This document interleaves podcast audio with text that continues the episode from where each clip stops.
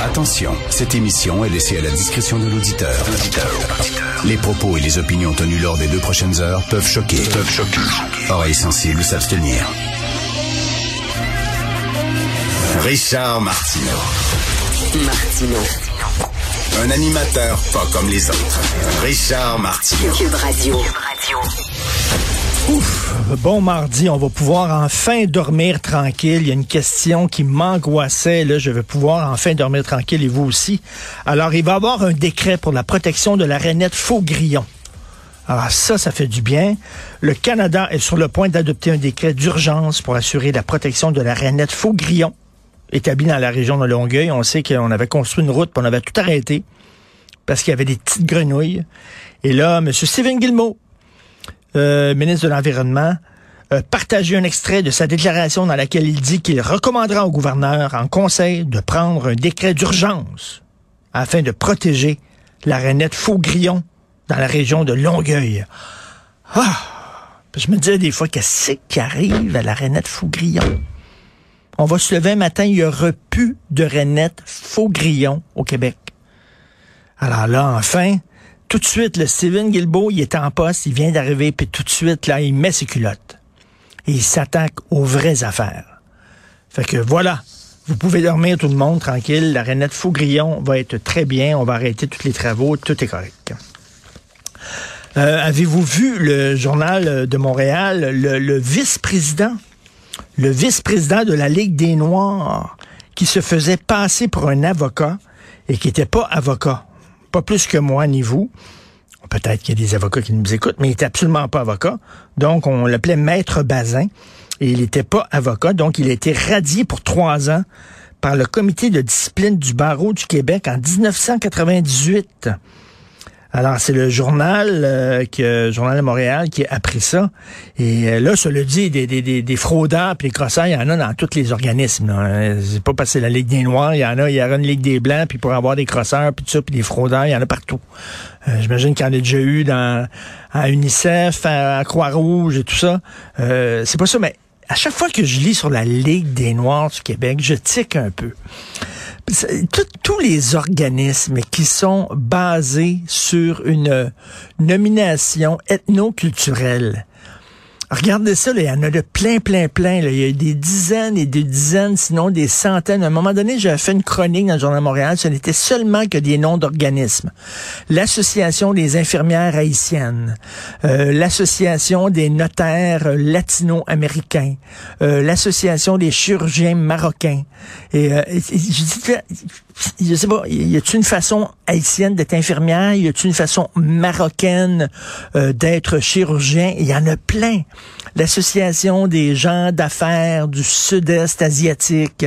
Et, ça me fait, ça, me tique, c'est quoi ça de se rassembler soudainement autour de ton ethnie, autour de ta communauté, autour de ta race. La Ligue des Noirs, le président de la Ligue des Noirs, quand il prend position, il dit qu'il parle au nom de tous les Noirs. Ben, c'est une foutaise totale.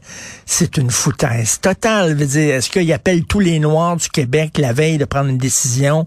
Il y a un vote quelque part, là, tous les Noirs vont voter et lui parle au nom des Noirs. Les, les, les Noirs, c'est comme les Blancs, là, c'est, dire les Noirs pensent tous pareil ça serait un peu raciste. Donc, ça me fait toujours un peu, un peu sourire. Le Parti conservateur, tiens, on va pouvoir en parler avec Thomas Mulcair et Jean-François Lisée tantôt. Il est un petit peu dans l'eau chaude pour ses positions sur la vaccination. C'est un texte très intéressant dans le National Post. Marilyn Gladu, euh, c'est une députée du Parti conservateur et elle va euh, diriger euh, un groupe dans le caucus conservateur qui va se pencher sur les libertés civiles et la campagne de vaccination, les mesures sanitaires. Si eux autres disent, par exemple, imposer la vaccination à certains travailleurs, c'est contre les libertés, c'est contre les droits, les droits et libertés fondamentaux. Donc, ils vont se pencher là-dessus pour euh, voir s'ils peuvent pas faire du millage et voir s'ils peuvent pas justement dénoncer certaines mesures du gouvernement et attirer des gens qui sont contre les mesures sanitaires dans leur parti. Et là, on a demandé à Mme Gladu, ben là, euh, je m'excuse, mais vous, vous semblez être contre la vaccination obligatoire, mais vous savez que la polio, là, au Canada. Vous, auriez été contre la, vaccination euh, obligatoire euh, pour la polio, pour protéger les, gens de la polio? Mais elle dit, la polio, c'est pas la même affaire. Elle dit, il y a plein, plein de gens qui sont morts. Il y a plein de gens qui ont été handicapés. Euh, le risque était beaucoup plus grave avec la polio qu'avec la COVID. Hein? C'est complètement faux. Alors, dans la pire année de la polio au Canada, en 1953, il y a eu 9000 cas et 500 morts au Canada, alors que depuis mars 2020, la COVID-19 a tué près de 30 000 Canadiens. OK, 500 morts en 1953 dans le pic de la crise de la polio contre 30 000 morts. Alors, elle dit n'importe quoi. Et là, le Parti conservateur, concernant la vaccination, concernant la COVID, dit n'importe quoi et ils sont pognés avec une aile de pur et dur qui veulent rien savoir et euh, ils ont l'air, ils ont l'air un peu fous. Et en terminant, euh, rapidement, j'écris là-dessus, c'est ma chronique d'aujourd'hui. Euh, je suis un petit peu mêlé parce qu'on dit, euh, c'est le fun qu'il y ait des femmes en politique. Les femmes sont plus bienveillantes, elles sont plus généreuses, elles sont plus à l'écoute, elles sont plus humaines.